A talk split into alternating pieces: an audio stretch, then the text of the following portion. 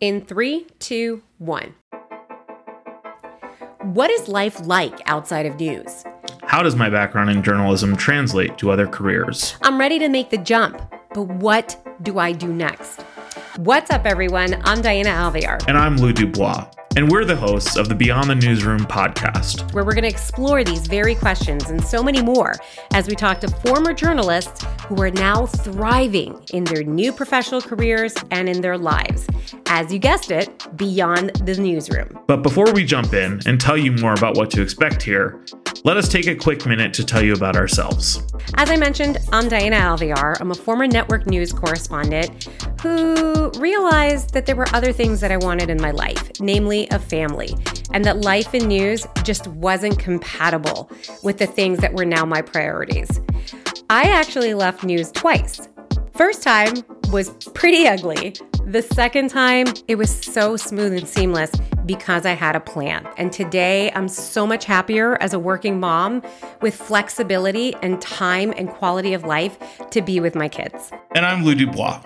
Firstly, I was born and raised in Philadelphia, so if the accent comes out at any point here, you now know why.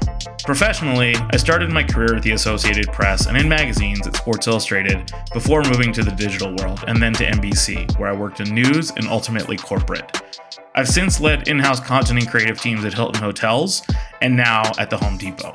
So as we were talking, we realized this isn't just a Diana thing. It's not just a Lou thing. These were conversations we were having with so many former colleagues and, frankly, people we've never worked with who were curious about making the switch from news to another career and wanted to help others do the same. This is where you come in. We are inviting you, the listener, to sit in on these conversations with people who have gone through similar changes.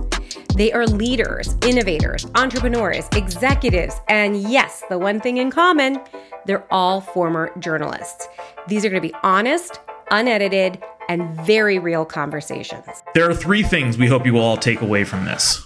One, it serves as encouragement that you're not going through this alone, and this is something many others have faced and had to deal with in their own journeys. Two, hopefully there's some advice or some sort of tip that helps you reach your aspirations in whatever it is that you decide to do next. And three, we want to introduce you to and amplify the voice of some of these incredible people to show you the various paths you can take in your life outside of news. Consider it.